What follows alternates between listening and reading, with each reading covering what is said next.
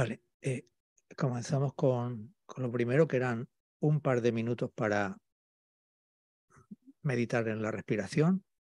Comenzamos ya.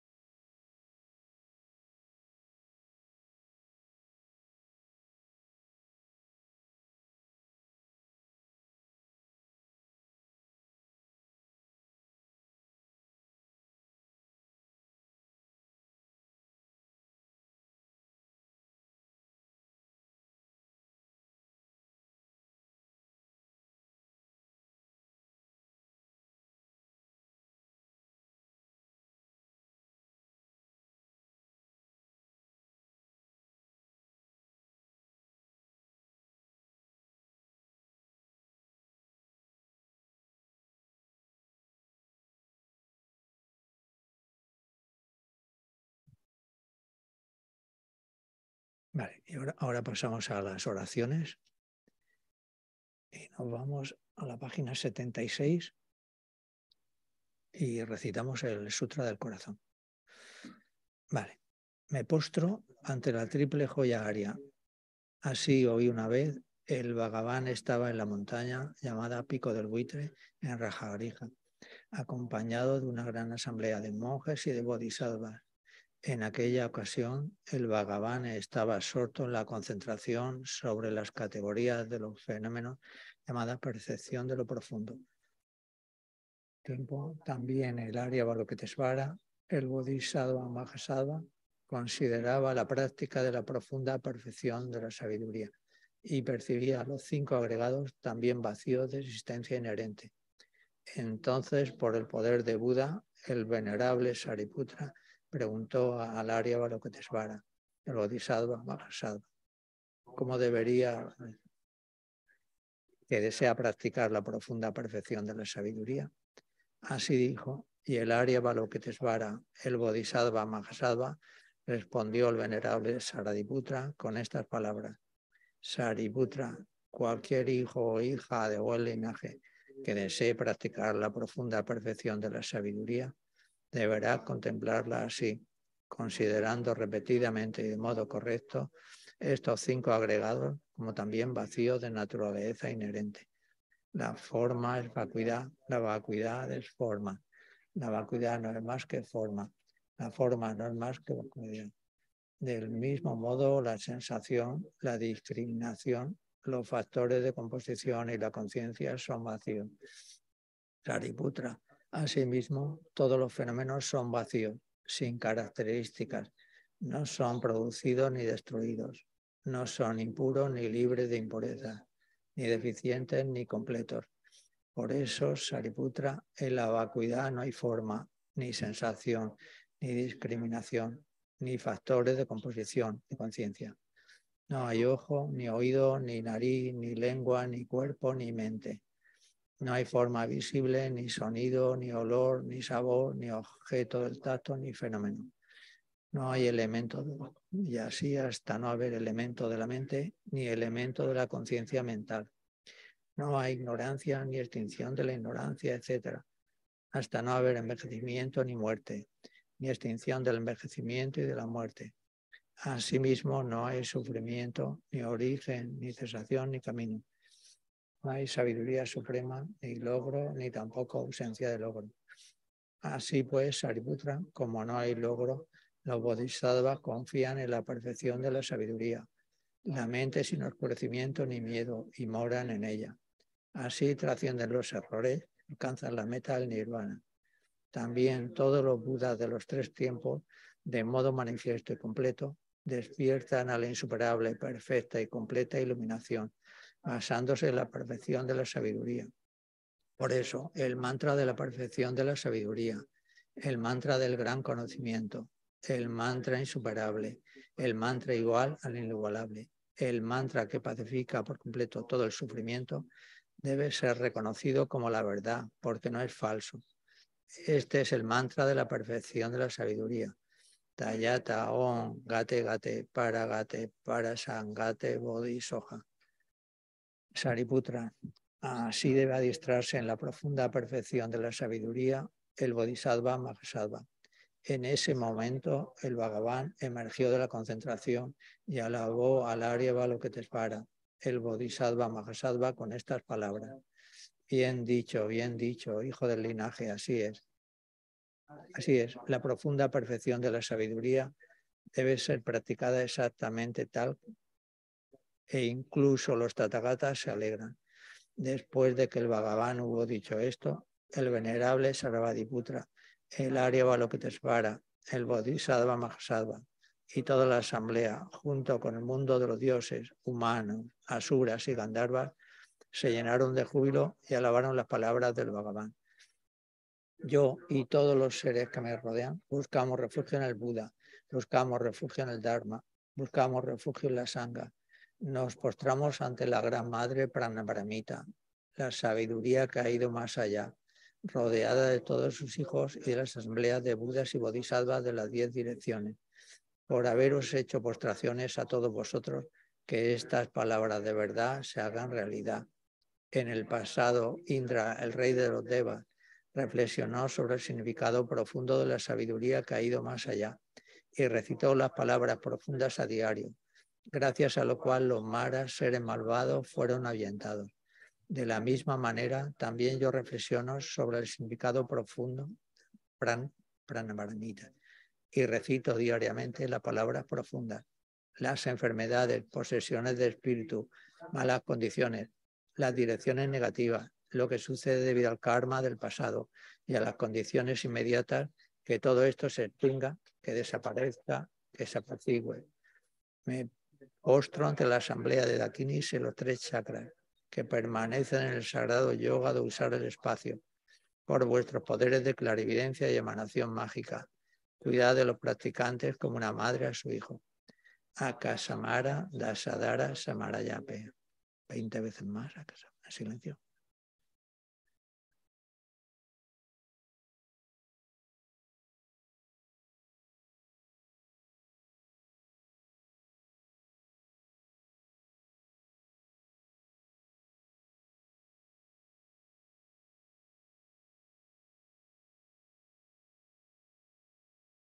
Akasamara Dasadara Samaraya P.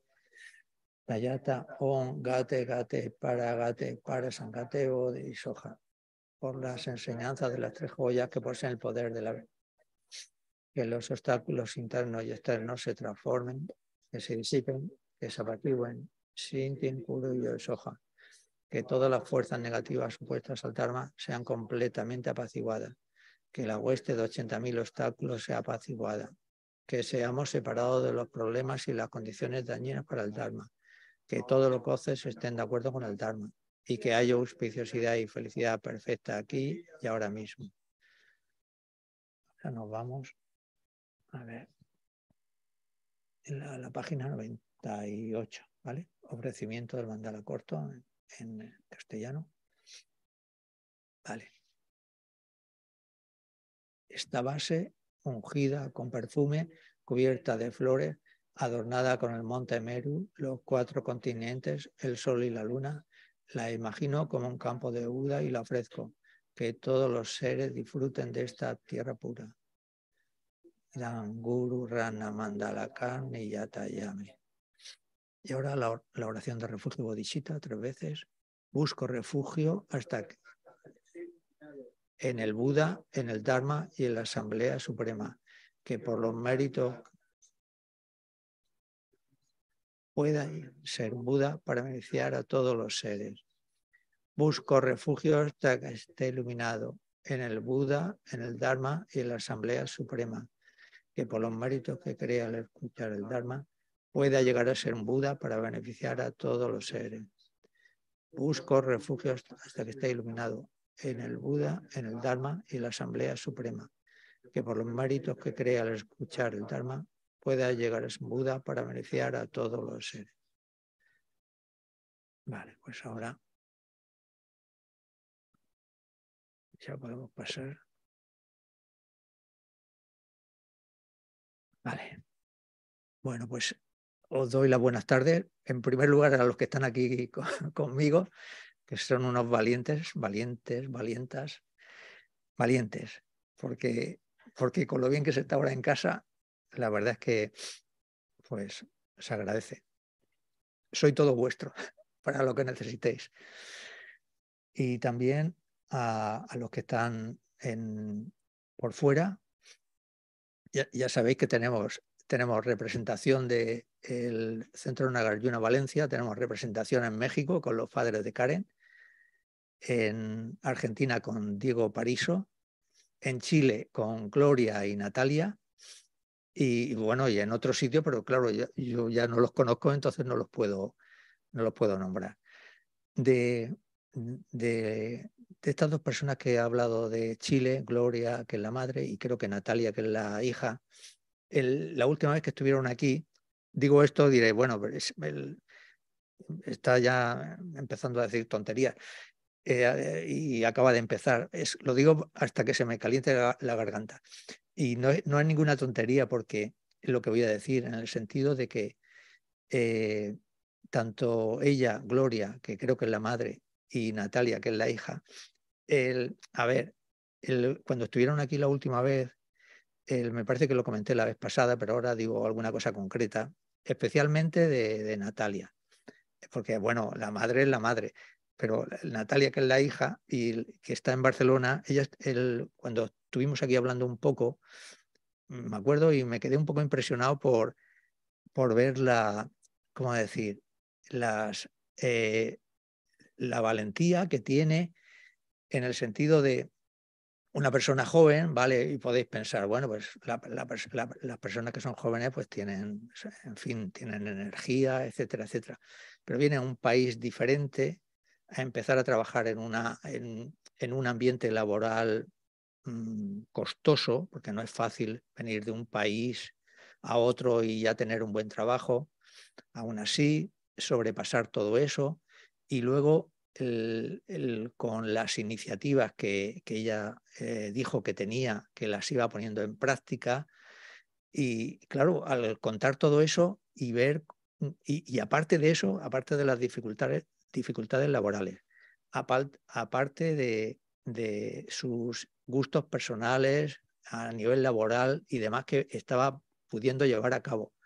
Al tiempo que hace todo eso, te dice además que encima le gusta la filosofía budista y que aún tiene un poco de tiempo para practicar, pues la verdad es que con, con comentarios así uno no puede dejar de pensar que, que el futuro de la humanidad pues tiene, tiene perspectivas, ¿no? Hay, digamos que hay como optimismo. Bueno, mmm, a ver... Del día pasado sí que quiero comentar alguna cosa también, porque no me gusta dejar así huecos o cosas por aclarar. Del día pasado, en relación a una cosa que dijimos, que el, el Buda normalmente, a ver, esto es una forma de catalogar así por encima, ¿no?, las respuestas del Buda, ¿vale? Y dijimos que habían cuatro posibilidades. Yo nombré tres y dije, de la otra no me acuerdo, pues quiero concretar eso. Una forma de responder es cuando responde afirmativa o negativamente, es una forma. Otra forma es dando detalles de lo que tú le preguntas, en los sutras eso se ve, entonces da detalles. Otra es quedarse en silencio, que dije, quedarse en silencio es responder, pero con silencio. Y la otra que me faltaba, que esta es la que no había dicho, es preguntando, ¿vale? O sea, tú se le hace una pregunta y él te responde con otra pregunta, ¿vale? Un poco esa es la idea. Que por cierto, eso lo, lo hace mucho Gesela, en, en ocasiones, ¿vale? Porque depende del, del tipo de pregunta. Lo del silencio a lo mejor es lo más difícil de entender, porque diréis, bueno, pues si el Buda es omnisciente, ¿por qué guarda silencio ante algunas preguntas? La, la, una forma de explicarlo es porque intenta, como él conoce el, la, eh, la situación particular de quien pregunta, el, para ayudarle se calla, porque si comentase algo lo llevaría a afianzar su, su postura, ¿vale? Por ejemplo, si él piensa que las cosas existen y tú le respondes afirmativamente, pues entonces afianzas su posición filosófica eternalista. Y si él piensa que las cosas no existen y le das la razón, afianzas su postura filosófica nihilista. ¿Me explico? Entonces, para evitar eso, él guarda silencio en ocasiones. Eso por una parte. Luego, otra cosa, el, hablando, cuando tratamos, que hoy ahora avanzaremos en esto del, de la parte del, ¿cómo era? El, la bodhichitta, ¿vale? El, estuvimos hablando un poco de, de que el primer punto, el más complicado de, de afianzar y, y de justificar, es el decir o el afirmar que todos los seres han sido nuestras madres, ¿no? Entonces allí aparecieron conceptos y yo creo que es mejor mmm, matizar eso un poco. Por ejemplo, dijimos, tenemos que partir, no sé si os acordaréis, de, de, de que en el, la filosofía budista se habla de renacimientos sin principio. A veces también se puede decir, yo creo que lo dije, de renacimientos infinitos, pero es mejor renacimientos sin principio, porque el... con renacimientos infinitos tenemos el problema de los matemáticos, ¿vale? Entonces el, lo llevamos a renacimientos sin principio. Eso por otra parte. Luego, otra cosa, que eso no lo había dicho y yo creo que es lo más importante que voy a decir. En las, esta es la cuarta sesión, en las tres sesiones que llevamos, y en esta, si la acabo, cosa que está por ver todavía, lo más importante que voy a decir es lo que voy a decir ahora, creo yo. Si algo de lo que yo comento entra en colisión o en conflicto con lo que vosotros habéis leído o escuchado de otros maestros, a mí me desecháis, ¿vale? El comentario que estéis escuchando lo dejáis de lado, ¿de acuerdo? Si, eso, si hacéis eso ya me encuentro más seguro, entonces más libre para seguir comentando cosas. Porque tampoco se trata de ayudar, tampoco se trata de... de De, de complicar las cosas o de mm, llevar a alguien a, a entrar en conflicto. Luego, el otro apartado. Estos son apartados previos para que el, el que habla caliente su garganta. De, hubo una persona la vez pasada en el chat, que es Maggie, Maggie, Maggie, se llama así, Maggie, ¿no?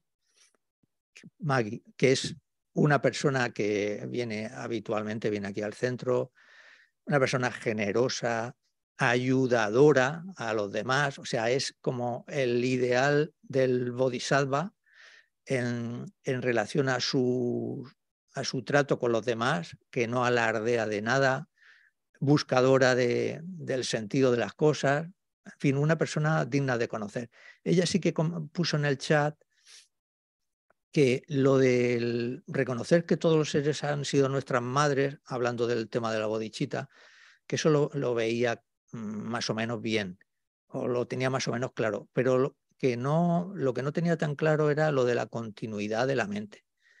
Entonces, si por intentar ayudarla, si es que el, eso ya no lo tiene claro y demás, sí que dijimos que había como dos cosas para, para considerar. Lo de la continuidad de la mente es un, también un tema importantísimo en, en la filosofía budista. Y si Si no se contempla eso, un poco todo lo demás, todo el engranaje filosófico un poco se viene abajo. De la continuidad de la mente, una primera cosa, creo yo, que hay que considerar es la diferencia entre mente y materia, ¿vale? Aunque es verdad que la mente se relaciona con, con el cerebro, que en este caso representa a la materia, de una forma muy, muy complicada. Sin embargo, hay un, un, un tipo de mente, por ejemplo, por nombrar el, la mente la más sutil de todas, que su relación con el cerebro ya no estaría tan clara. O dicho de otra manera, la materia depende, siempre depende de algo material, y la mente, puesto que no es materia, tiene que depender de algo similar a ella misma. Y esto, es, esto era la cita, no sé si os acordaréis, de Dharmakirti, que la que decía, lo material tiene que venir de lo material y lo que no es materia tiene que venir de algo que no sea materia. Y en este caso eso es la mente. Entonces, si la mente no puede venir de la materia y tiene que venir de la mente, eso significa que la mente de ahora mismo viene de la mente de hace unos segundos. La mente de, unos, de hace unos segundos viene de la mente anterior. Razonando de esa forma, llegas a ver que la mente nuestra de cuando éramos eh, personas con diez años, por ejemplo, pues es el antepasado, es un, el, el retroceso continuo de una mente que ahora, no siendo igual, pero tampoco es diferente de esa mente que tuvimos a, o teníamos a los diez años. No sé si me, si me explico. La mente siempre tiene, tenemos que buscar es, su antecedente en una mente anterior. Y entonces, el problema, el problema es comprender que la mente de esta vida viene de una mente de una vida previa. Ese es un problema. Pero que nosotros, los que han pensado en esto dentro de la filosofía budista, parece que eso es bastante lógico. Una mente anterior es la que da soporte a la mente actual. Y eso, si tú te vas, o sea, te vas eh, encaminando hacia atrás en el tiempo, pues es así. Si hemos tenido muchas mentes previas, ese es el soporte para la mente que tenemos hoy, o sea, para la mente que tenemos ahora mismo. De manera que la mente que entra, y no me quiero meter en problemas, Eh, la mente que entra en el óvulo fecundado viene de un instante de mente anterior. Y diré, ¿y dónde estaba? Pues podía estar en el estado intermedio o donde fuese, ¿vale? Y así y el, sería el, eso es lo que explicaría la continuidad de la mente. Luego, el, al Buda le preguntaban, en este contexto le preguntaban, entonces la mente que conecta una vida con otra es igual o diferente a la, a la mente de ahora mismo. ¿Me explico? Vale, entonces, y él utilizó, utilizaba varias analogías. Yo las tengo aquí anotadas, las voy a nombrar. Una analogía que utilizaba es la analogía de una vela, de la no, vela eléctrica, ¿vale? Porque ahí yo el retroceso del kilovatio o del vatio ya no lo sé llevar, pero una vela, en el momento en que se enciende, una vela clásica, el, el proporciona una luz. Entonces, si tú preguntas, ¿la luz de esa vela que encendimos hace una hora o la llama de la vela de, que encendimos hace una hora es la misma que la llama de la vela de después de una hora? ¿Me explico? Entonces, ahí la respuesta tendría que ser, no es igual, porque no es igual, pero tampoco es diferente. Y entonces aquí viene la clave, no es igual, pero tampoco es diferente. Esto sería el, la analogía para la mente. La mente nuestra actual no es igual que la mente que tuvimos en vidas previas, pero tampoco es diferente. Hay una continuidad, que es lo que, digamos, le da, le da el sentido. Otra analogía, una antorcha. Una antorcha de estas de, de las de antes, ¿no? Es que se encendía. Y había un concurso y, le y bueno, el, el tema es el siguiente. Él ganaba, todos llevaban antorchas encendidas, pues llegaba quien alcanzaba la meta antes, lo antes posible, lógicamente, y, y bueno, le daban un premio, etcétera, etcétera. Vale, empezaban a correr, Claro, la antorcha no se tenía que apagar, no se apagaba. Le, el, uno el salió victorioso y entonces el que le tenía que dar el premio le dijo: has ganado, pero tengo un problema porque te tengo que dar el premio, pero yo te pregunto, ¿la antorcha con la que empezaste la carrera es la misma que la antorcha con la que acabaste la carrera?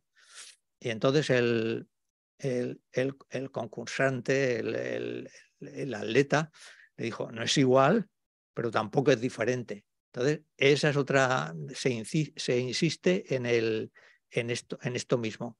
No es igual, pero tampoco es diferente. Entonces, esto es lo que sirve de, de apoyo, o puede servir de apoyo para entender que una mente, la mente actual, es la continuidad de las mentes previas. Bueno, ya se me ha calentado la garganta. Ya lo mejor sería irme a mi casa, pero no, aún me queda, aún me queda tiempo, una hora. Bueno, el, esto en cuanto a, a la primera parte. Si alguien quiere comentar algo, ahora es el momento. Si no se comenta nada, paso, porque ahora nos vienen las citas, ¿vale? Y, y nos iríamos allá. Como Venerable Paloma no me dice nada, significa que no hay nada por aclarar. Y ahora ya sí, nos vamos a las citas. Nos vamos eh, a la cita de Nagarjuna, Santideva, Chandrakirti, Chandrakirti y Ariadeva. Vale. La de Nagarjuna, dejarme que vea, vale, sí, la de Nagarjuna dice, esta es una cita eh, sacada de un texto que, por cierto, está traducido aquí en el, en el centro, un librito de Gesela que se llama Carta a un amigo, ¿vale? Dice, considera como enemigos a la avaricia, a la deshonestidad, a la pretensión, al apego, a la indolencia, al orgullo, a la lujuria, al odio y la arrogancia debido a la clase social, a la apariencia física, al saber, a la salud y al poder. Vale. No hace falta que la lea, ¿no? Porque es, es, eh, hace como una eh, un, como un repaso, un repaso a diferentes tipos de mentes que en este caso se consideran negativas, el, tanto la avaricia, deshonestidad, pretensión, a lo mejor esta es la que más cuesta de entender, pretensión en general en la filosofía budista se refiere a personas que intentan dar a entender a los demás que tienen logros cuando no los tienen, ¿vale? Pretensión. Apego, se entiende, orgullo, odio, arrogancia, y aquí en la arrogancia sí que se detiene. Arrogancia debido a la clase social, a la apariencia física, al saber, a la salud, al poder, etcétera, etcétera. Vale, bueno, esto como son, esta, esta cita está en el contexto de los consejos que Nagarjuna da al, a un supuesto amigo suyo que, que era rey. Entonces, es como una forma de demostrarle lo que es correcto y lo incorrecto, pero de esta manera, ¿no? Vale, el, seguro que la habéis escuchado muchos de, de vosotros, si no todos. Vale, me paso la, a la siguiente, a la de Santideva.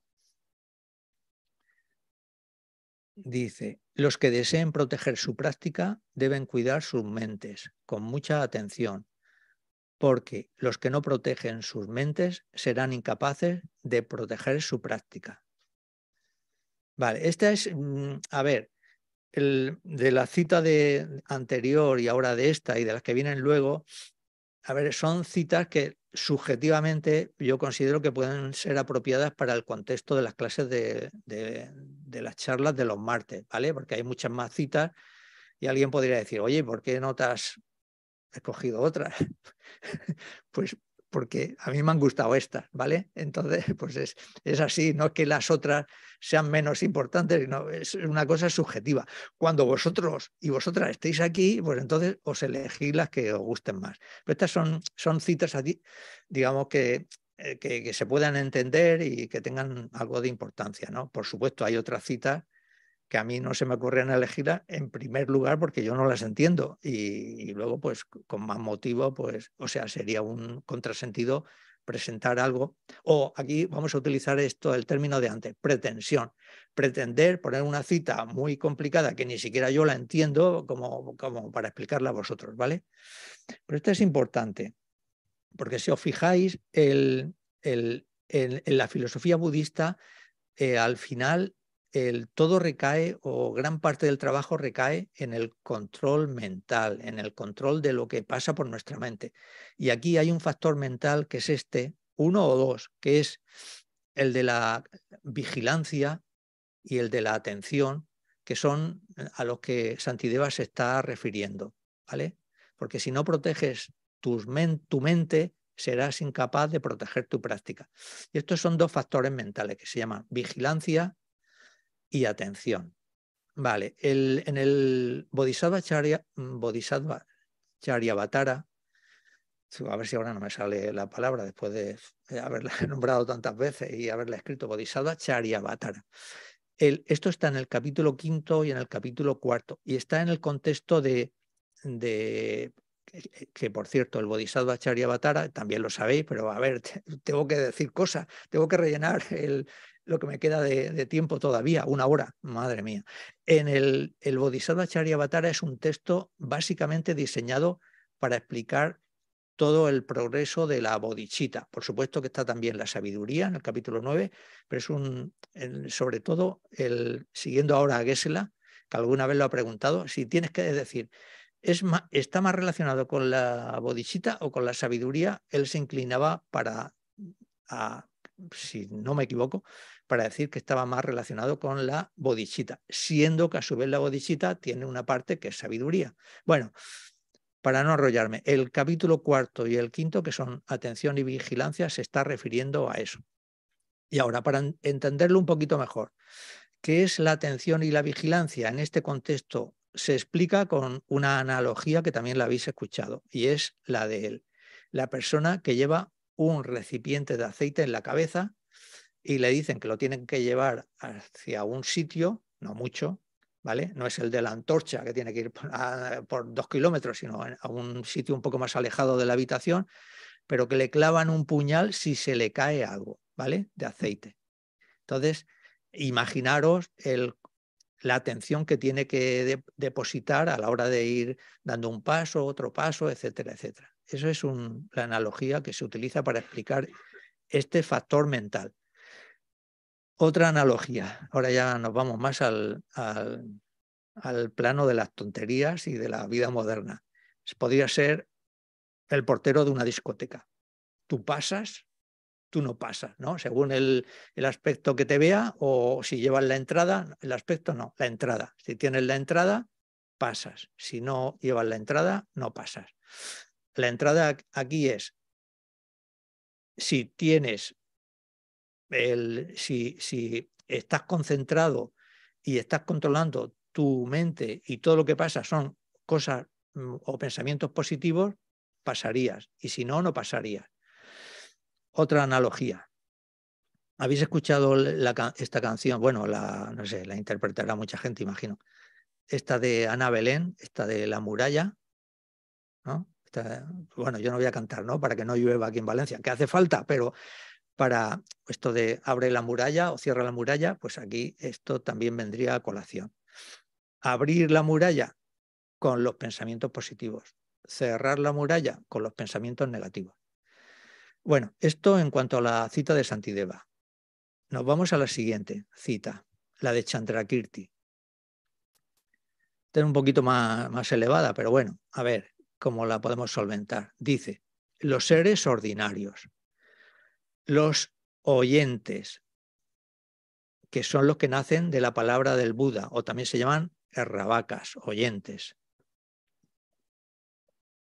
los realizadores solitarios, también se llaman pratyekabudas, y los hijos de los conquistadores, que son los bodhisattvas, hijos de los conquistadores, porque son los hijos de los budas, y su suprema realización, que es los, en los estados más elevados o buenos renacimientos, tienen como causa la disciplina moral o la ética.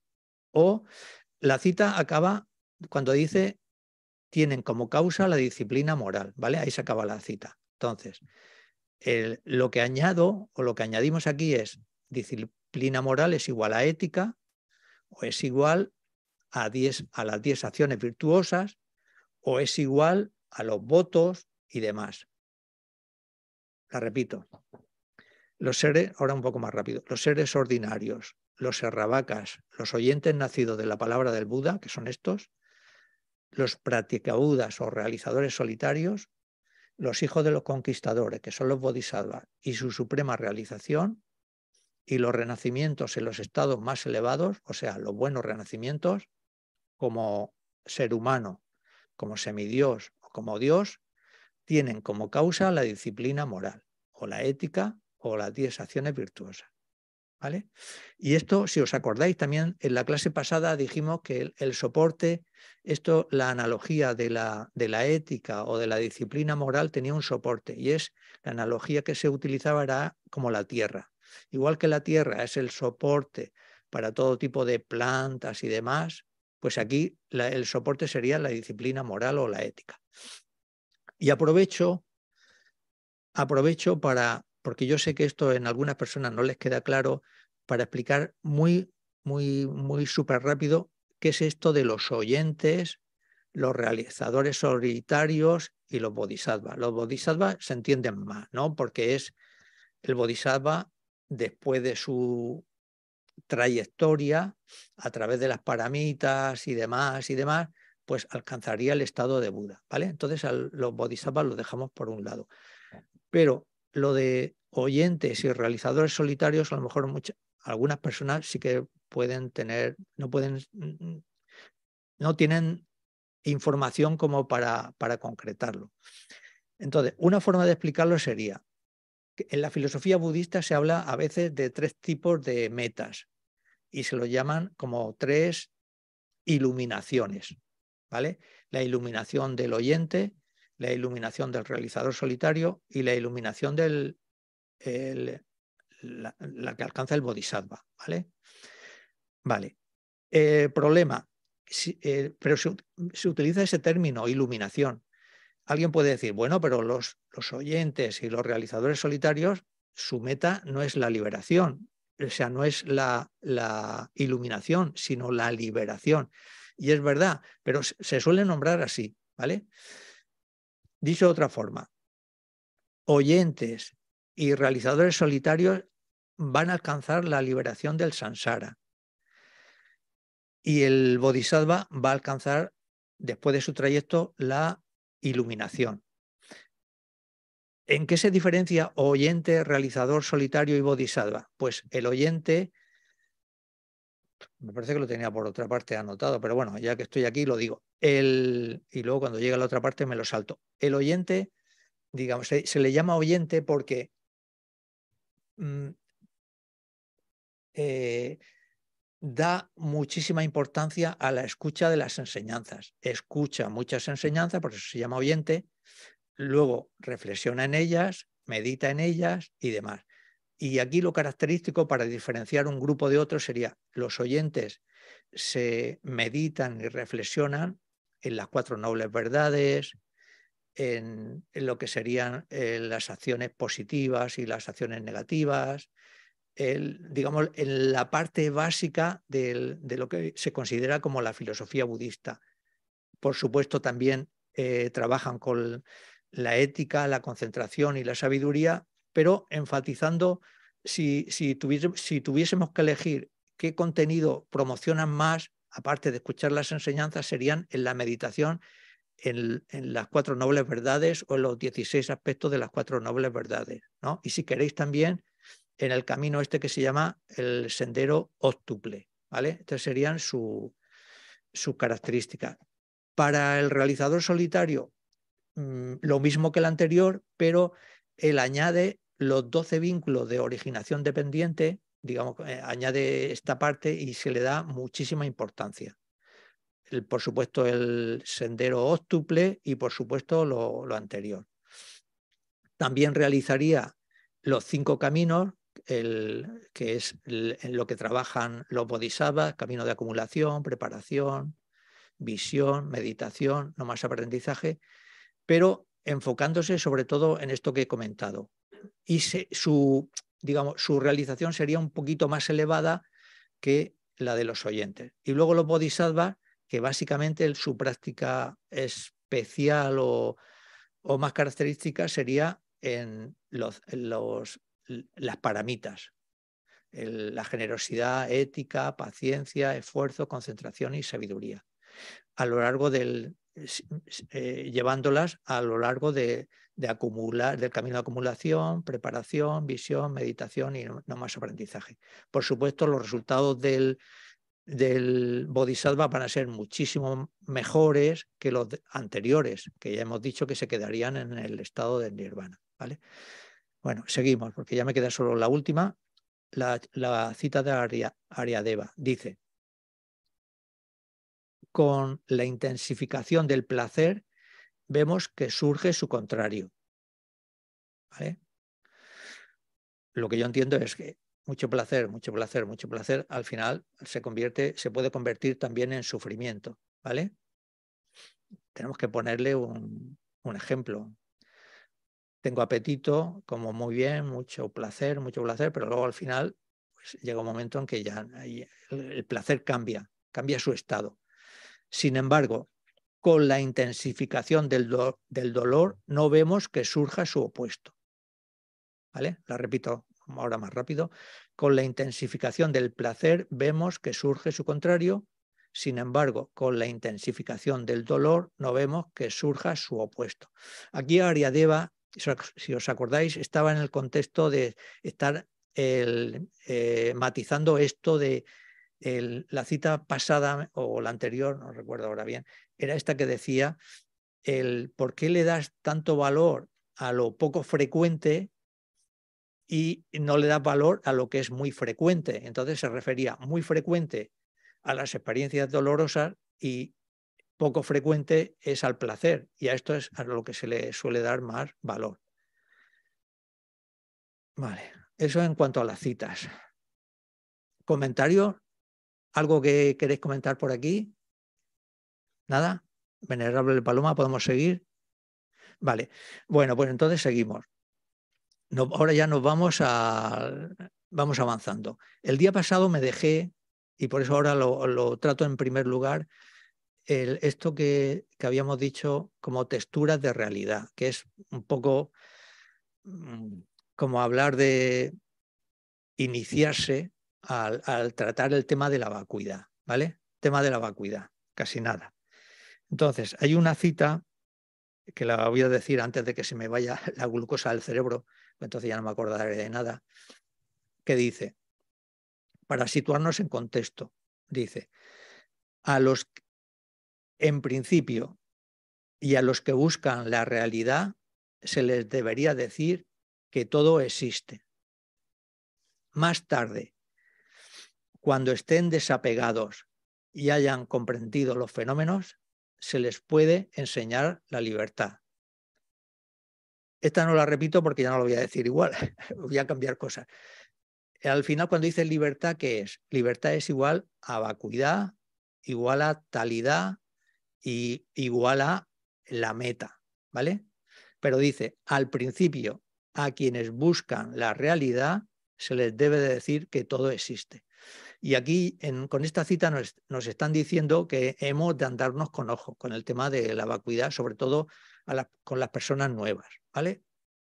Pero bueno, como el, eh, por eso voy muy despacio, porque ya estoy con las cajas de gafas de Gesela, estamos ya, me parece que tres semanas, esta es la, la, tercera, la tercera ocasión, pero el próximo día, bueno, aún me la tengo que traer, eh, eh, con...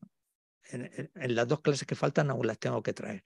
Vale, entonces dijimos que cuando uno analiza un fenómeno para entender algo de la vacuidad, una cosa que puede ser importante, por lo menos yo lo creo, yo creo que es así, es hacer un análisis ordinario diferenciado de un análisis extraordinario.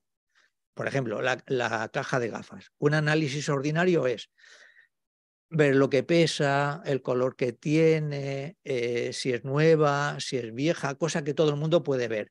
Pero un análisis extra, extraordinario sería llegar a plantearnos realmente esas características que vemos con los ojos y tal, ¿es su forma final de existir de ese objeto o no? Y eso es lo que intenta alcanzar el análisis extraordinario. Y para eso, una primera cosa que se aconseja es adjudicarle una categoría que normalmente no la, la, la empleamos cuando analizamos un fenómeno o un objeto, como en este caso, ¿no? Y es aplicarle la categoría de impermanencia, porque es un fenómeno compuesto, ¿vale? Entonces dijimos un, que una cosita que nos puede servir de ayuda es el, el papel de plástico para ver o para acordarnos que este fenómeno es impermanente. Vale, lo de la impermanencia. También dijimos la vez pasada, si vosotros, por ejemplo, leéis el, La liberación en la palma de tu mano, cuando llega a este apartado eh, se habla de impermanencia y muerte, y van juntos, el, pero se pueden analizar separadamente. El, y en La liberación de la palma de la mano, el, el tema de la muerte se trata muchísimo, cosa que me viene a mí de categoría para no tratarlo. Y, y en cambio el tema de la impermanencia, digamos, se, se, se, se asimila al de la muerte, pero la impermanencia también tiene su, su característica, ¿vale? A ver, no es que le, le, le esté criticando a Pavonka Rinpoché, sino que eh, únicamente quiero decir que en ese libro el tema de la impermanencia y muerte se asocia a esta meditación clásica en meditar en la muerte en... en tres puntos que a su vez se subdividen otros tres, dando un total de nueve. Pero aquí la impermanencia, como también muchas veces ha comentado Gesela, fue la primera y la última enseñanza del Buda. Eso significa que tiene su, su importancia, y bastante. Pero la impermanencia tampoco es una característica exclusiva de la filosofía budista. Porque, por ejemplo, y ahora os voy a hacer una pregunta. A ver... Si uno se baña, el, ahí el, el río que pasa por Valencia, ahí en por la parte norte, uno se puede bañar en él, ¿no? Así en el verano, ahora no, que hace mucho frío, ¿no? ¿Me explico? Sí, en, es que ahora no me acuerdo el pueblo. En, la Origuilla o no, ¿eh? Ribarroja, ese, ese, ese pueblo, Ribarroja, ¿no? Ahí, ahí te puedes bañar porque, en fin, no... Vale, la pregunta es, tú te bañas a las once y luego, por ejemplo, un baño por la mañana y luego a las cinco de la tarde. La pregunta es, ¿se puede decir que te has bañado en el mismo río? Esa es la pregunta. Me encanta porque Jorge se ha quedado, se ha quedado un poco aclisado. ¿Tú podrías decir, podrías decir que te has bañado en el mismo río? Un baño a las once y otro baño a las cinco de la tarde. Eh, yo diría que, que el río... En sí que pasa no es el mismo, pero sin embargo el nombre que nosotros le damos sí que es el mismo. La denominación es la misma, pero el, el río no es el mismo, por supuesto que no. El río no es el mío, ¿por qué? ¿Por qué lo has dicho? ¿Por qué cosa? El río, porque el río, el caudal va cambiando momento a momento, el agua va cambiando. Claro. Los que escuchan, los que escuchan, sí, van, van pillándose, se, se va entendiendo. No, lo decía únicamente, vale, no es... A ver, el, eh, lo decía porque lo de la impermanencia, esta frase, seguramente la habréis escuchado, eso de un filósofo griego que se llamaba Heráclito, que lo dijo, que dice, no te, no te bañarás dos veces en el mismo río, justamente por lo que a, acabáis de comentar, ¿no? El nombre sí que es igual, pero claro, la... Ahí en este de Ribarroja, la corriente del agua va muy suave, ¿eh? Igual allí en un remanso, igual sí que te bañabas allí en el mismo río. Pero, pero, pero... Y, el, y el remanso ese también tampoco va a cambiar, también va cambiando, no es lo mismo, nunca es lo mismo. Vale, sí, vamos bien, vamos bien. Vale, entonces, el, por, por añadir algo a la impermanencia, que yo imagino que a lo mejor no lo habéis escuchado, aquí voy a tirar la red de pescador. A ver, también se dice que hay una impermanencia pura y una impura, una con residuo, otra sin residuo, y una burda y una sutil. Y de todas, de todas, la más importante es esta, la impermanencia sutil. Porque la burda, estamos acostumbrados a, tenemos familiaridad con ella, pero la sutil, que es la impermanencia que supone que los fenómenos, las cosas cambian instante a instante, ¿vale? Un chasquido de dedos que tiene sesenta instantes o sesenta y cuatro, según otros, depende, se ve que ahí a la hora de contarlo, pues unos los cuentan con más instantes y otros menos. El, aún así, digamos, habría un momento todavía más, más sutil que implicaría que ese fenómeno está cambiando. Y esta es la impermanencia que en la, a la que el Buda se... bueno, él, él aconseja, ¿no?, que intentemos comprender. Entonces, todos los fenómenos el, están... le podemos adjudicar la categoría esta de impermanencia sutil. Y el Buda pone como también como analogías aquí una llama que se... Eh, perdón, el, el, el agua que baja por una montaña, esta es el polvo movido por, por el viento, una llama que se apaga, etcétera, etcétera, ¿no? Aquí está, serían impermanencias más entre, como más burdas, ¿no? ¿Por qué se, por qué, por qué se recomienda el, el, el trabajo con, con la impermanencia y en concreto con la impermanencia muy sutil? Porque si tú piensas en que algo es impermanente, estás contrarrestando el pensamiento contrario, que es el de la permanencia. Y ese, perma, ese pensamiento sí que lo tenemos muy, como muy innato en nosotros, muy, muy dentro, ¿vale? Si piensas en la impermanencia, puedes ir eliminando el apego. Y esto ya son cosas importantes. Si piensas en la impermanencia, puedes ir eliminando el orgullo. Si piensas en la impermanencia, puedes ir eliminando la ignorancia. Una faceta de la ignorancia, que es considerar, como nosotros casi todos consideramos, o nos gusta, o tenemos tendencia a pensar que las cosas tendrían que ser más permanentes de las que son. Un poquito, el, por eso... Se, el, el tema de la impermanencia en sí tiene, digamos, como un apartado sui generis o característico que merece no el tratarlo separadamente. Bueno, ese, ese tema fuera. Nos, nos vamos a lo siguiente. Nos vamos a, la, a, la, a lo de la lógica budista. Solo voy a cambiar, aquí lo vamos a hacer un rápido porque no hay mucha diferencia con relación a lo que dijimos la, la vez pasada, ¿vale? Entonces dijimos, el, para debatir, en este caso tomamos a los monjes como protagonistas porque ellos son los que lo hacen mejor y están acostumbrados y le dedican mucho tiempo.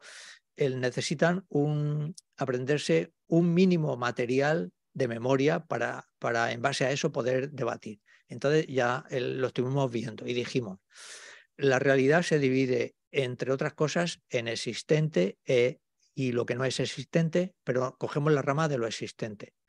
Lo existente se subdivide en impermanente, ahora hemos visto lo de la impermanencia. Lo impermanente puede ser forma,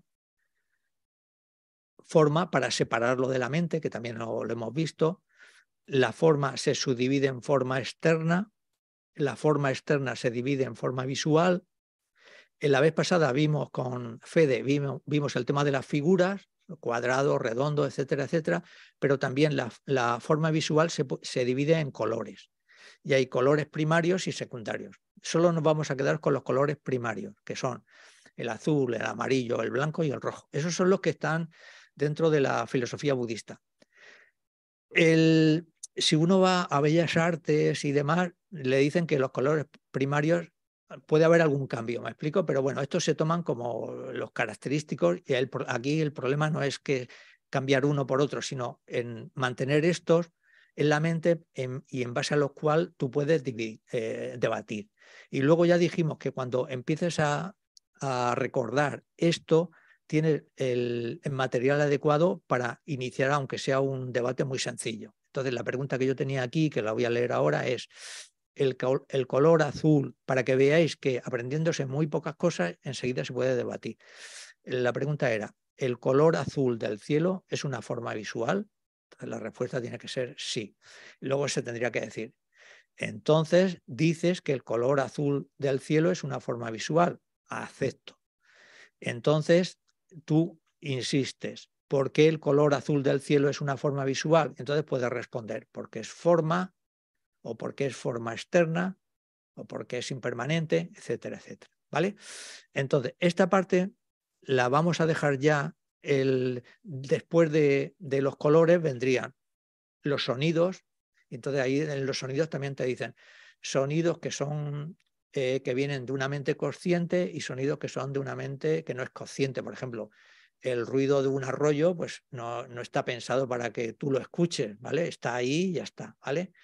El, estarían los colores, los sabores, que también tienen sus divisiones, los olores, todo eso se divide en, en muy pocas cosas, pero ese es el material adecuado para que luego se pueda debatir. Esto sería un apartado. Vale, el próximo día vamos a, a tratar, a ver si es posible, otro apartado que serían comparar dos fenómenos. Que eso eh, que se la es, el, le encanta hacer preguntas de este tipo cuando la, la materia se, se presta. Por ejemplo, en el capítulo cuarto de la Visamaya Alankara, o en setenta temas, hay una parte importantísima del, del estudio está relacionado con comparar fenómenos, ¿vale? Entonces, dentro de, de, este, de esta categoría esto, so, estaría la comparación de los fenómenos. Y eso lo, lo empezaremos a ver, si no pasa nada, la próxima semana, ¿vale? Empezaremos muy, con los fenómenos que son lo que se llaman los incluyentes, mutuamente incluyentes, que son dos fenómenos, el como... si no iguales, porque no son iguales, pero que cada uno, cada fenómeno tiene las mismas categorí, categorías. Entonces se diría que es mutuamente incluyente. El próximo día lo veremos, ¿vale? Si no pasa nada. Vale, pasamos a otro tema, pasamos al, al tema de la bodhicitta. Vale, sí, Ramón ya se tiene que ir, y su compañero, vale. El, el tema de la bodhicitta. Lo iniciábamos la vez pasada con de ser buena persona a lograr la iluminación. Entonces, lograr la iluminación, ¿para qué? Para obtener un logro personal, que es el logro de explotar al máximo todo tu potencial, y, para, y eso por una parte, y luego también un logro en relación a los demás, que serían encontrar la manera de ayudar de la mejor forma posible a todos los demás. Y esto es, el único que lo puede conseguir es el Buda, ¿vale?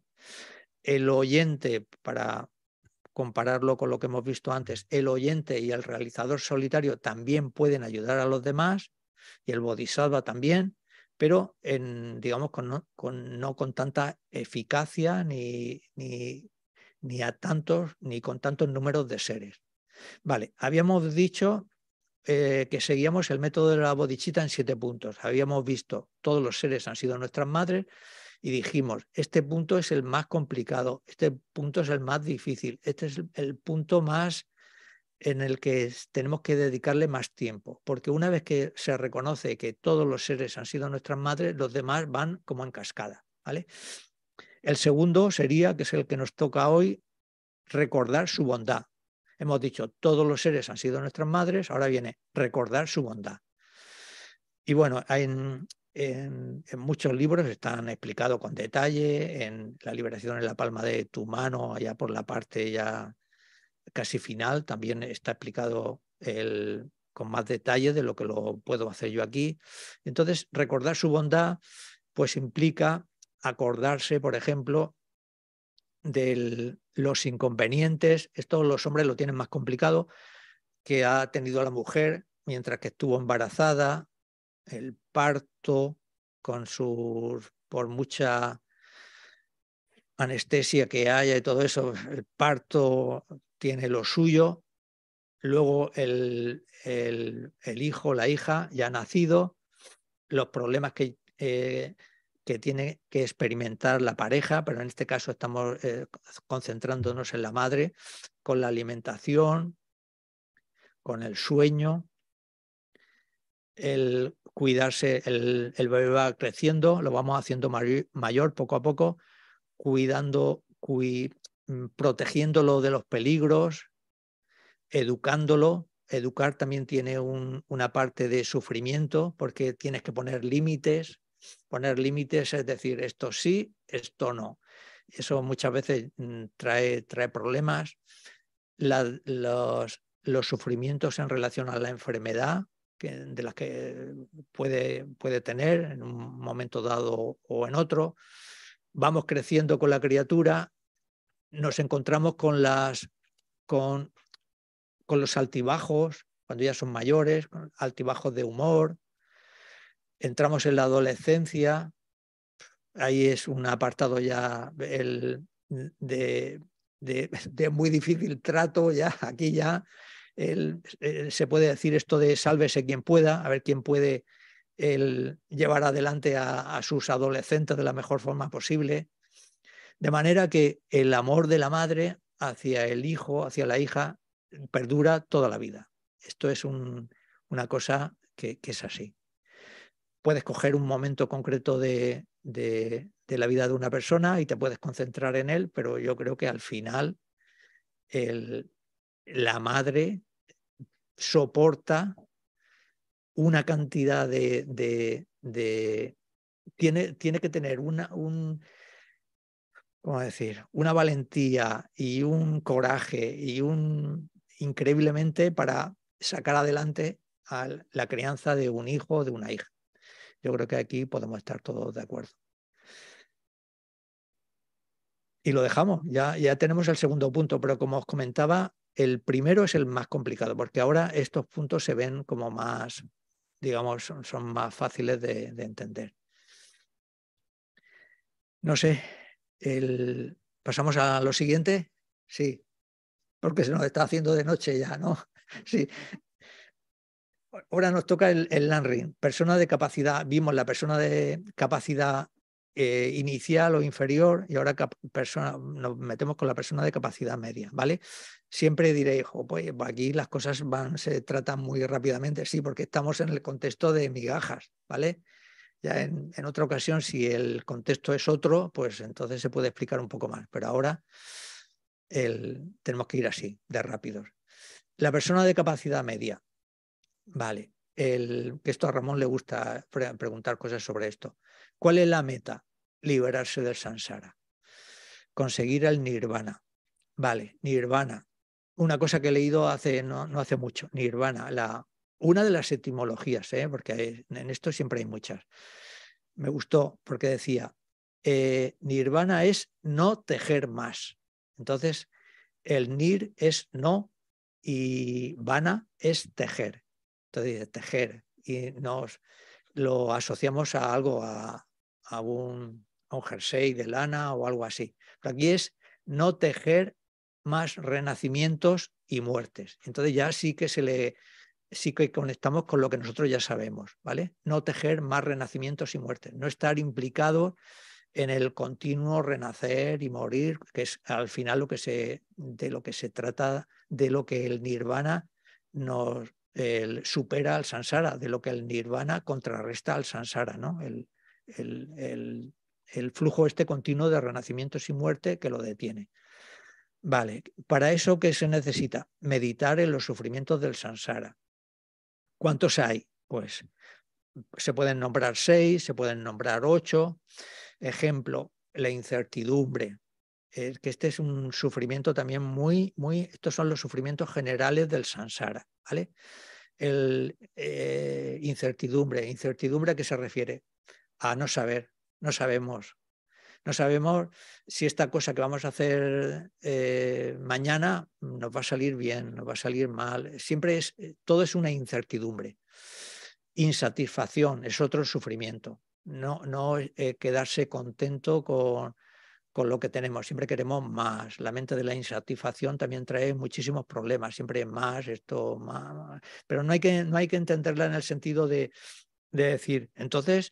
Eh, si siempre te tienes que quedar contento con lo que tienes, pues entonces no, hay, no habría evolución social, no se mejorarían las cosas. No se trata de eso, es esa insatisfacción personal de no sentirte eh, contento contigo mismo, con lo que tienes, etcétera, etcétera, un, po un poco así. Otro sufrimiento, el renacer y morir, que ya lo estamos comentando, el ir de arriba abajo, también. ¿Quién se lo iba a decir? A personas que lo han tenido todo hasta no hace mucho, a nivel de, de poder, de ingresos económicos, y que de pronto pues la puerta de la cárcel se le puede abrir. Entonces ahí se ve clarísimamente. Y luego ya más sufrimientos relacionados con los del, eh, con los del, digamos, de una vida concreta, pues serían los que ya conocemos: nacer, enfermedad, enfermar, envejecer, etcétera, etcétera, ¿no? Buscar algo y no encontrarlo. Buscas algo y lo que quieres encontrar no lo encuentras y te, te viene lo contrario. Entonces, ese tipo de son, son sufrimientos que son la base para meditar e intentar contrarrestarlos. Y luego se contrarrestan con una meditación que esta sí que es característica, y lo hemos comentado antes, para, sobre todo para los realizadores solitarios, que serían meditar en los doce vínculos de originación dependiente. ¿Vale? Esto de la ignorancia, conciencia, hasta llegar al final, ¿vale? Esta sería la meditación así, digamos, clásica, junto a el, los tres adiestramientos superiores, el adiestramiento en la ética, en la concentración y en la sabiduría, ¿vale? Y aquí, en, dentro del apartado de la sabiduría, sería también meditar y conseguir una vacuidad elaborada, que en, en principio se concentran en la meditación, en la ausencia de identidad de persona, ¿vale?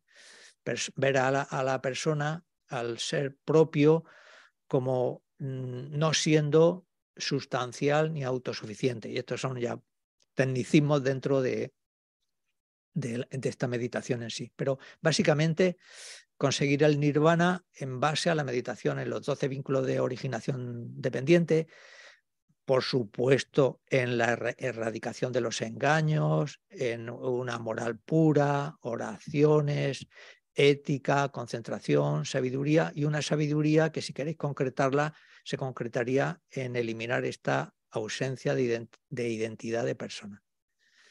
Lanrin, esto sería la persona de capacidad media, explicado en, en, en formato de, de migajas de Dharma. Vale, sigo adelante, ¿vale? Porque el, el tiempo va pasando y, y me queda poco, pero aún me queda algo. Me quedan lo de las escuelas budistas. Y vimos el día pasado la escuela vaibhashika y ahora nos toca ver la escuela sautántrica. Una escuela también bastante importante. La pongo aquí, ¿vale? Acordaros que la sautántrica, por decirlo así, ya tendría que estar, no, no va a superar a la vaibhashika, ¿no? Porque tiene que estar un poquito más arriba, ¿vale?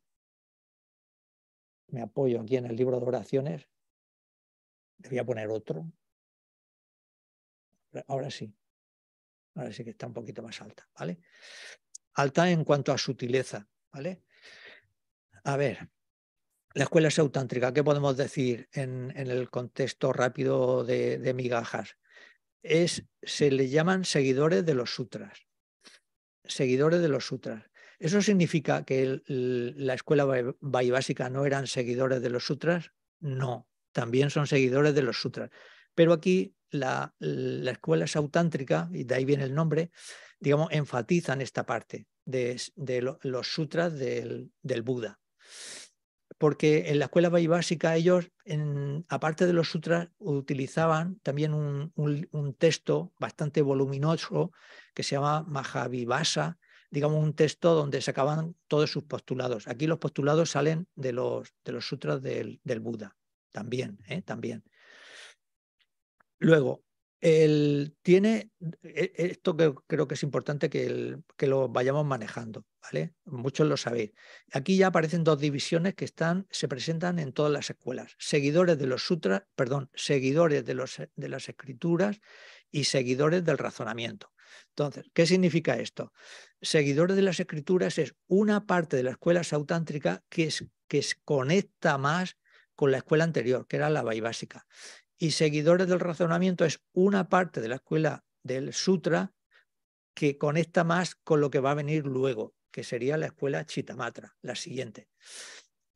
Para, para asociarlo con personas concretas, seguidores del razonamiento sería Dignaga y Dharmakirti, que empieza, empiezan siendo sautántricas, pero luego llegan hasta la parte de la escuela a, este, Cittamatra. ¿Vale? Entonces, luego en la escuela Cittamatra también habrán seguidores de las escrituras y seguidores del razonamiento.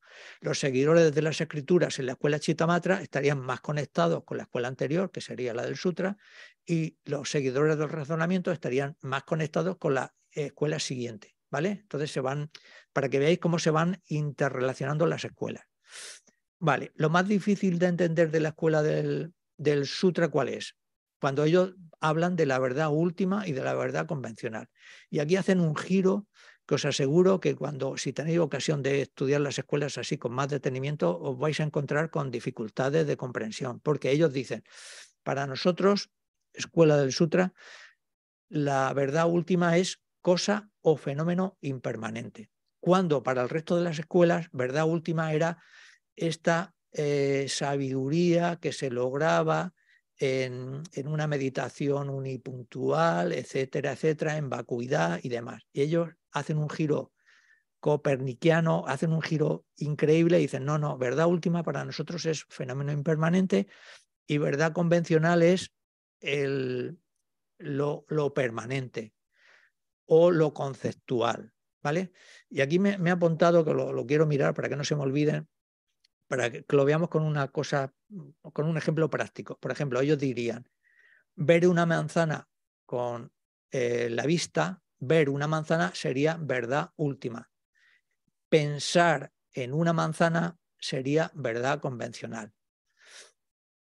Esta, esto es lo que cuesta comprender, y, y es así. Este es el giro que hace la escuela sautántrica. ¿Por qué hacen ese, este giro? ¿Por qué lo interpretan así?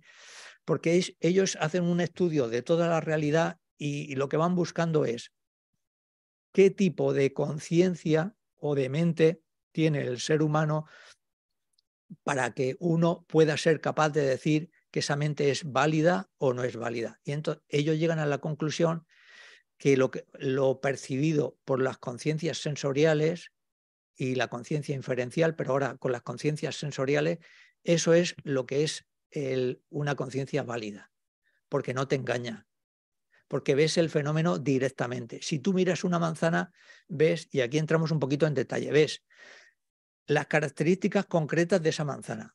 Tú la miras y ves, la, la has mirado en un tiempo concreto, un día concreto. Ves la característica concreta de su color, de su, el, de su característica física.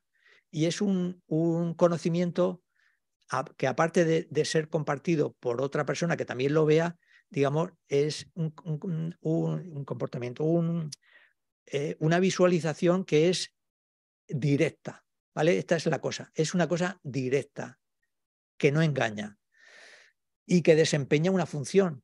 Porque ver la manzana, entonces, bueno, el, el, el, ¿cómo decir? Eh, desempeña la función de... De, de que es inequívoca, es, esa percepción es inequívoca. No sé si, si, si, me, si me explico bien, pero es un poquito esa, esa idea. En cambio, si tú, si tú dices, ahora has visto la manzana directamente, mente válida, ahora piensa en una manzana.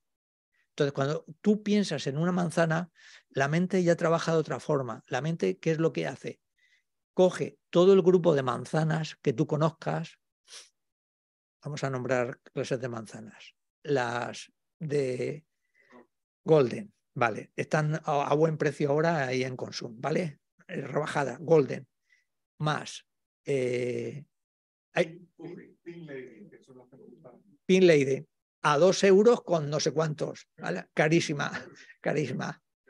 El, el, hay otra que es muy buena, siempre está muy dulce. El, no me acuerdo ahora el nombre. No. Esa, la reineta también, esa también está bien. En fin, hay muchas. La manzana es que es una fruta que está casi, to casi todo el año, ¿no?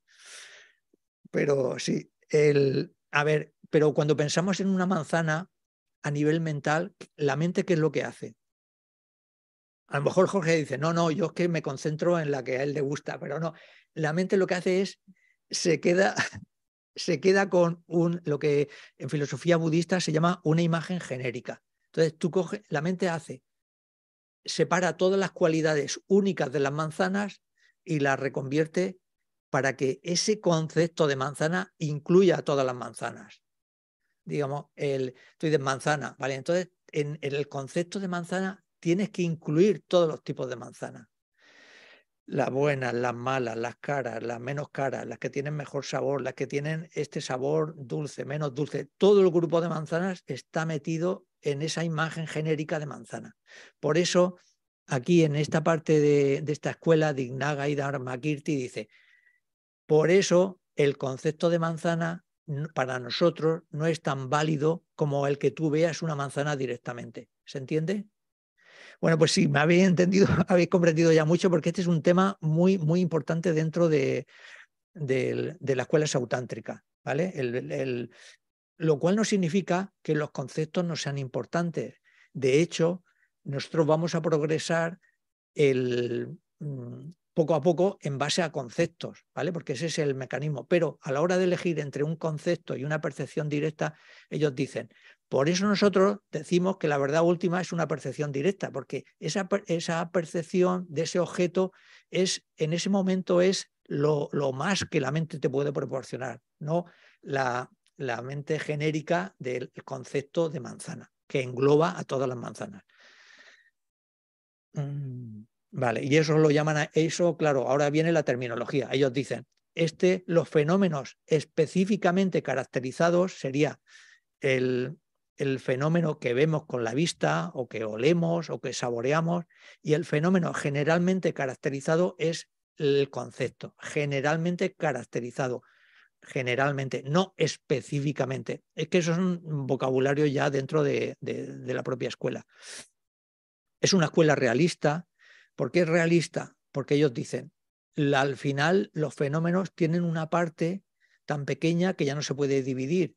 Y esa parte tan pequeña que no se puede dividir, unida con otras partes de, ese, de esa misma índole, forman eh, aglomeraciones de, de, de átomos, y luego esos a su vez van formando una, la forma, digamos, que al final es capaz de ser analizada por, por la vista, ¿vale? Es una escuela realista, porque la vamos a, a, a poner en contraposición con la escuela siguiente, que sería la Cittamatra, que es una escuela idealista, pero eso el próximo día lo veremos.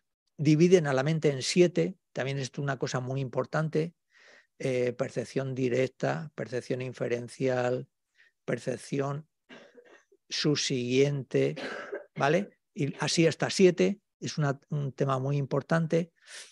La estructura de la realidad, retoman lo de la escuela anterior, Vaibhashika, y ahora la van complicando más, la van haciendo más rica, y ellos son, la escuela sautántrica es la base del, de los términos para debatir y demás, de ahí sale todo, toda la terminología budista para el debate, o sea que se le debe mucho a la escuela sautántrica. Otra cosa también muy importante es, es la primera escuela que admite lo que ellos llaman negativos no afirmativos. ¿Vale? Es un poco más, a ver, negativo, no afirmativo, que es, al final es fácil de explicar. Es decir, no hay agua en la mesa. Negativo, no afirmativo. No te dice si hay otra cosa, te dice únicamente que no hay agua, ¿vale? Entonces tú no puedes decir, sí, pero a lo mejor hay otro, hay otro líquido. No, no, no, te está diciendo únicamente que no hay agua en la mesa. Es un fenómeno negativo, no afirmativo. Y esto es la primera escuela que lo admite. La escuela Vaibhashika esto no lo admitía y decía que habían negativos afirmativos, como por ejemplo, el ejemplo clásico, este le gusta mucho a Quique, que es este que dice, el, el gordo de Badatta no come durante el día. ¿Es un fenómeno negativo? ¿Por qué? Porque dice que no come. Pero implícitamente te está diciendo que tiene que comer por la noche, porque si no, no estaría gordo, ¿vale? Entonces, aquí el negativo no afirmativo es tú niegas una cosa, pero no afirmas nada. Y diréis, bueno, y esto a mí, a, a mí ¿qué más me da? Ahora a las nueve menos diez de la noche de, de un martes. Pues el fenómeno negativo no afirmativo es lo mismo que la vacuidad. Porque la vacuidad es un fenómeno no negativo. Te dice ausencia de existencia inherente. No te dice hay ausencia de existencia inherente y tiene que haber... No, no. Ausencia de existencia inherente. Es un fenómeno no negativo. Defienden el autoconocedor, aquí no nos vamos a meter porque es un tema más complicado, que lo va a defender todavía más la escuela siguiente, que es la Cittamatra. La meta es el nirvana o el, el conseguir la meta, es una meta hinayana, porque se van, se van a, a enfocar en la consecución del nirvana. Utilizan el sendero óctuple, esto de visión correcta, medios de vida correcta, etcétera, etcétera, como la forma de, de trabajar, como el contenido en el que se tienen que especializar. Por supuesto, también utilizan las cuatro nobles verdades, los doce vínculos de originación dependiente, la ética, la concentración, la sabiduría, y luego, rematándolo todo, el, se nos queda la idea de que es la primera escuela que utiliza el negativo no afirmativo, que da soporte para el debate budista y que es la, la escuela que hace un recuento de lo que son mentes válidas y no válidas y que promociona, premia, el, pone en primer lugar a la percepción directa y la consideran igual que verdad última, con eso tenemos más que suficiente. Y, ya, y ahora sí, ahora, hoy, hoy lo siento ya, el postre y ya las preguntas. El postre. No temas ser lento, teme solo el detenerte. Esto no es de la filosofía budista, son citas que yo me encuentro por ahí. Ahora uf, te metes en internet, ahí tienes veinte mil. Y bueno, pues yo elijo así alguna que me pueda, que pueda ser interesante. Me voy guardando la escuela sautántrica para que no se refríe, porque aquí hace un frío que pela. Y, y al próximo día, pues empezaremos con la, si no pasa nada, con la, con la Cittamatra. Una escuela idealista, también muy importante. Y, y eso. Bueno, todo tuyo. Todo vuestro para las preguntas, pero a, con una condición. Tienen que ser preguntas dentro del contexto de migaja, ¿vale? Pregunta. Quique, Quique pregunta. Él dice, ¿la vacuidad para los, la sautántrica es verdad convencional o última? Bueno, esa es la pregunta. Si es convencional, como lo explican, siendo un propósito a conseguir. ¿Te repito? Sí. ¿La vacuidad para la sautántrica es verdad convencional o última? Si es convencional, ¿cómo lo explican siendo un propósito a conseguir? Es Quique. Quique, vale. El, a ver, él es un estudiante ya muy estudiado, ¿vale? Un estudiante muy estudiado. Entonces, el, según lo que yo he explicado en el, en, aquí en... en, en con la teoría dentro del, de, de la escuela vaibhashika, si la vacuidad es la vacuidad entendida como conceptual, sería verdad mmm, convencional. Vacuidad entendida como percepción directa sería vacuidad última, ¿vale? Porque el, dentro de la percepción directa está la percepción yogica, que es la mejor, ¿vale?